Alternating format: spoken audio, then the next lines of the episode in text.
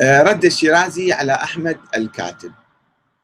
آه، ومضت أكثر من خمس سنوات على إرسال الكتاب والرسالة دون جواب حتى قدمت مطابع بيروت كتابا بقلم سماحة المرجع الديني الأعلى الإمام السيد محمد الحسيني الشيرازي تحت عنوان الإمام المهدي عجل الله تعالى فرجه الشريف. صادرا عن مؤسسة المجتبى للتحقيق والنشر بيروت 1999 قبل ما يتوفى يمكن بوقت قصير جدا. وجاء في مقدمة الكتاب الإمام المهدي عجل الله فرجه نور له حقيقته الكونية والمقام التكويني العظيم فبيمينه ترزق المخلوقات بأسرها. بيمينه ترزق المخلوقات بأسرها. هذا بالإضافة إلى مقامه التشريعي وأنه حجة الله على الأرض. فكما أن للشمس مكانتها الكونية ولذا إذا لم تكن إذا لم تكن إذا الشمس لم تكن لساخة الأرض كذلك الإمام المهدي المنتظر عجل الله تعالى فرجه ولولاه لساخة الشمس أيضا.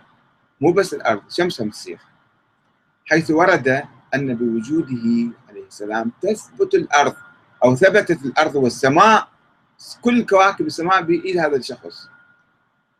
مع أن الشمس مادية فحسب والإمام المهدي مادي ومعنوي معا فوجوده في غيبته لطف لا يستغنى عنه. والبشرية تنتظر ظهوره لكي يملأ الأرض قسطا معدلا بعدما ملئت ظلما وجورا ولا بد من يوم يظهر وحينئذ تتبدل الأرض غير الأرض فلا هي كالأرض الحالية ولا هي كالجنة.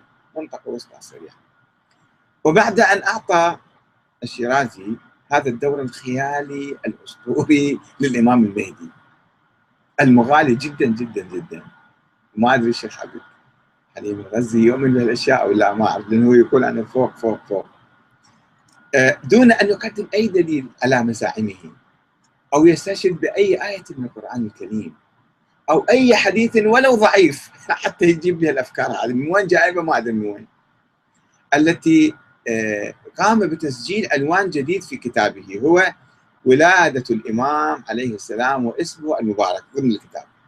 وذكر مجموعة من القصص التي رواها الأولون مثل الصدوق والطوسي والمفيد حول ولادة الإمام المهدي الثاني عشر محمد بن حسن. الحسن دون أن يحقق فيها أو يذكر رواتها أو يعلق على الانتقادات التي وجهتها للكتب والمؤلفين والرواة في بحثي المقدم إليه قلت أن هذه الرواة رواة كذابين وما فيها أسناد ومو صحيحة. هو أصلا ما علق على الموضوع.